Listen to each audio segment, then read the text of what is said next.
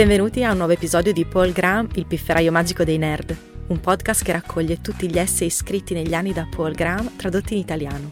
Tutti gli altri essay in italiano sono disponibili sul sito paulgraham.it, mentre quelli originali in inglese potete trovarli su paulgraham.com. Cominciamo! L'essay di oggi è letto e tradotto da Niccolò Ferrari. Il titolo originale è Early Work ed è stato scritto da Paul Graham nell'ottobre del 2020. La versione italiana si intitola Il lavoro iniziale. Uno dei più grandi ostacoli che blocca le persone dal fare qualcosa di grandioso è la paura di fare qualcosa di mediocre. E questa paura non è solamente irrazionale. Tanti grandi progetti attraversano una fase iniziale in cui non sembrano affatto promettenti, nemmeno agli occhi dei loro creatori. Dovete spingere attraverso questa fase per raggiungere ciò che di grandioso vi aspetta. Ma molte persone non lo fanno. La maggioranza di esse non raggiunge nemmeno la fase in cui stanno creando qualcosa dei quali non vanno fieri, addirittura l'imbarazza, e figuriamoci continuare a spingere fino alla sua conclusione. Sono così spaventati che non iniziano nemmeno. Immaginate se potessimo spegnere la paura che abbiamo di fare qualcosa di poco valore. Immaginate quante cose faremmo in più. C'è anche solo una minima speranza di far sparire questa paura? Io penso di sì. Penso che le abitudini che ci portano a ciò non abbiano radici in realtà profonde. Fare cose nuove è un'attività che non è nuova al genere umano. In realtà c'è sempre successo di fare cose nuove, ma fino agli ultimi secoli succedeva in maniera così lenta che non ce ne accorgevamo nemmeno. E siccome non necessitiamo di abitudini particolari per gestire idee nuove, non ne abbiamo sviluppate. Semplicemente noi uomini non abbiamo abbastanza esperienze con le versioni iniziali di progetti ambiziosi per sapere esattamente come gestirli. Noi li giudichiamo allo stesso modo in cui giudicheremmo un lavoro già portato a termine, oppure un progetto meno ambizioso. Non capiamo che le versioni iniziali di questi progetti sono qualcosa di particolare. O almeno la maggior parte di noi non lo realizza. Uno dei motivi per cui penso sia possibile migliorare è proprio il fatto che abbiamo già iniziato a farlo ci sono infatti già alcuni posti che stanno vivendo nel futuro. La Silicon Valley è uno di essi. Una persona sconosciuta che sta lavorando su un'idea strana non sarà automaticamente considerata di poco valore, come magari gli succederebbe a casa. In Silicon Valley, infatti, le persone hanno imparato quanto questo sia pericoloso. Il modo giusto per gestire le idee nuove è di trattarle come una sfida per la vostra immaginazione. Non solo avere standard più bassi, ma proprio cambiare completamente la prospettiva passare dall'elencare i motivi per cui un'idea non funzionerà a trovare la strada in cui essa possa farlo. E questo è quello che faccio quando incontro persone con idee nuove. Sono anche diventato abbastanza bravo nel farlo, ma ho dovuto fare molta pratica. Essere un partner a Y Combinator significa praticamente essere circondati continuamente da persone sconosciute che ti propongono idee strane. Ogni sei mesi ne scopri migliaia di nuove e devi imparare a navigare tra loro, sapendo che in un mondo in cui i risultati sono distribuiti con una legge di potenza, diventa facilissimo perdere l'ago in mezzo al pagliaio. L'ottimismo diventa quindi fondamentale. Tuttavia, spero che con il tempo questo tipo di ottimismo possa diffondersi abbastanza da diventare un'abitudine sociale, non solo un trucco usato da alcuni specialisti, anche perché in ogni caso è un trucco estremamente lucrativo e questi tipi di trucchi si diffondono sempre molto in fretta. Ovviamente l'esperienza non è l'unico motivo per cui le persone tendono a essere troppo critiche verso le versioni iniziali di progetti ambiziosi. Lo fanno anche per sembrare più intelligenti. E in un mondo in cui le idee nuove sono rischiose, come ad esempio le start-up, quelli che le criticano hanno statisticamente più possibilità di aver ragione. Semplicemente le loro predizioni non sono bilanciate dal risultato finale. Purtroppo c'è un altro motivo per cui le persone solitamente criticano le nuove idee. Se volete provare a creare qualcosa di ambizioso, molte delle persone attorno a voi sperano, consciamente o inconsciamente, che voi falliate. Si preoccupano del fatto che se voi aveste successo nella creazione di qualcosa d'ambizioso, questo vi metta su un gradino più alto rispetto a loro. In alcune nazioni, questo non è solo un tratto individuale, ma un tratto che appartiene alla cultura del paese. Non direi che le persone in Silicon Valley sopprimano questo impulso perché sono moralmente migliori. Il motivo per cui molti sperano nel vostro successo è che sperano che il vostro successo possa elevare anche loro.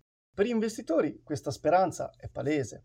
Vogliono che voi abbiate successo perché sperano che li possiate rendere ricchi con esso. Ma molte altre persone che incontrerete potrebbero sperare di beneficiare in un modo o nell'altro dal vostro successo.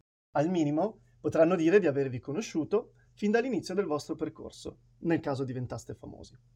Ma anche se la spinta e l'incoraggiamento della Silicon Valley è dovuta a un tornaconto personale, nel corso del tempo si è trasformata in una specie di benevolenza. Per così tanto tempo le start-up sono state incoraggiate che ora è diventata un'abitudine. Ora sembra addirittura che sia ciò che va fatto con le start-up. Forse la Silicon Valley è un po' troppo ottimista. Forse rischia di essere facilmente ingannata dagli impostori. Molti giornalisti, poco ottimisti, tendono a crederlo. Ma la lista di impostori che solitamente citano è molto corta e sempre adornata da asterischi. Una delle mie favorite è sempre la storia di Theranos, ma se andiamo a guardare la cap table non c'era nemmeno un'entità della Silicon Valley. I giornalisti sono stati fregati, la Silicon Valley no. Se si usa il fatturato come metodo di valutazione, l'ottimismo della Silicon Valley sembra essere più fondato rispetto al resto del mondo. E, siccome sta funzionando, questo ottimismo si diffonderà. Ovviamente, quando si parla di nuove idee, non si parla solamente di start-up. La paura di fare qualcosa di mediocre spaventa e blocca le persone in qualsiasi ambito. Ma la Silicon Valley dimostra quanto velocemente le abitudini possano evolversi per supportare la nascita e crescita di nuove idee. Tutto ciò, a sua volta, prova che l'abitudine di criticare a priori le idee nuove non sia così tanto difficile da abbattere, in quanto abitudini dalle radici poco profonde nella società. Sfortunatamente, se volete fare cose nuove, però, dovrete affrontare un ostacolo molto più grande dello scetticismo altrui, il vostro scetticismo. Voi stessi giudicherete il lavoro iniziale in maniera troppo aspra. Come si può evitarlo? Questo è un problema difficile, perché non sarebbe nemmeno corretto eliminare completamente il terrore di fare qualcosa di deludente. Questo terrore infatti vi spinge nella direzione giusta, verso un lavoro di valore. Semplicemente bisogna silenziare questa paura temporaneamente, un po' come un medicinale analgesico fa sparire temporaneamente il male fisico. Sono già state scoperte svariate tecniche che funzionano con successo. Hardy, ad esempio, ne cita due in A Mathematician's Apology. 1.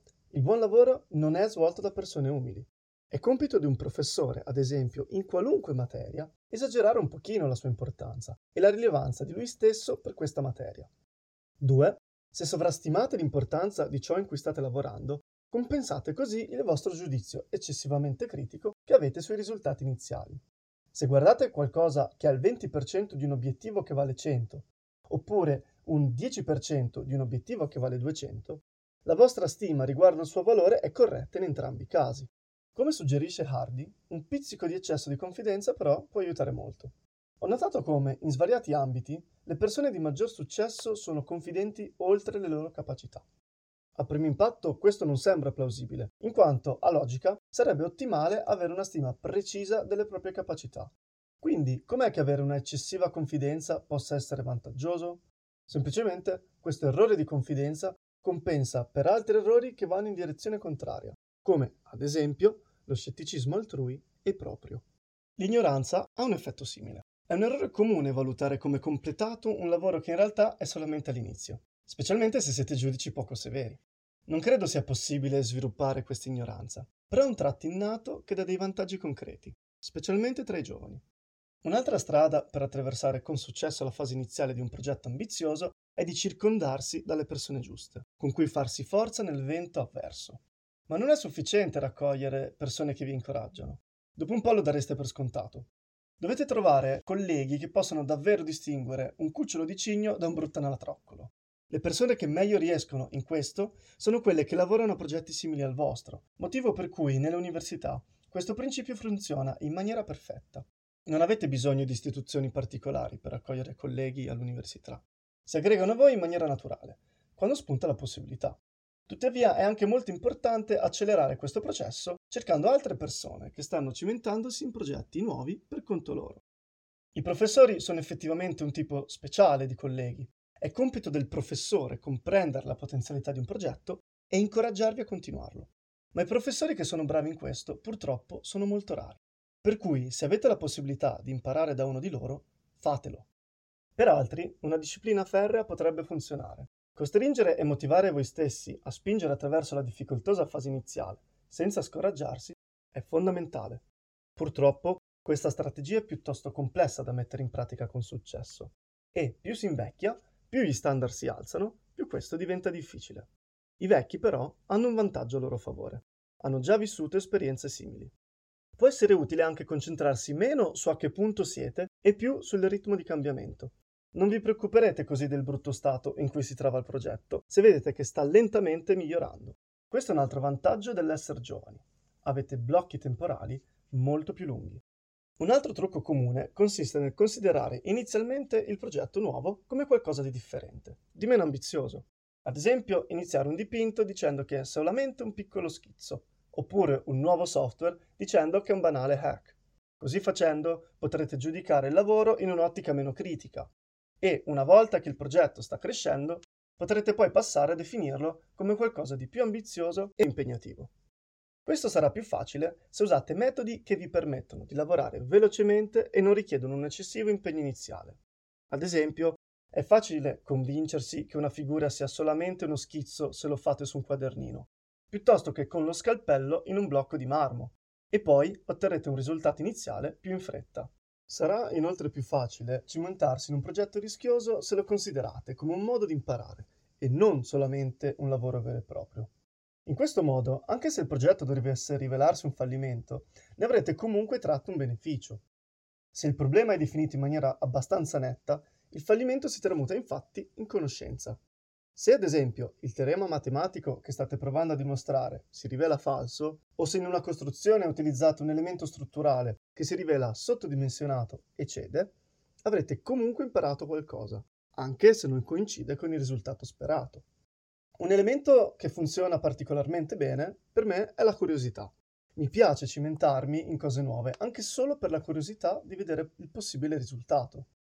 Abbiamo ad esempio iniziato Y Combinator proprio con questo spirito ed è uno dei motivi più importanti per cui io continuavo a lavorare su Bell.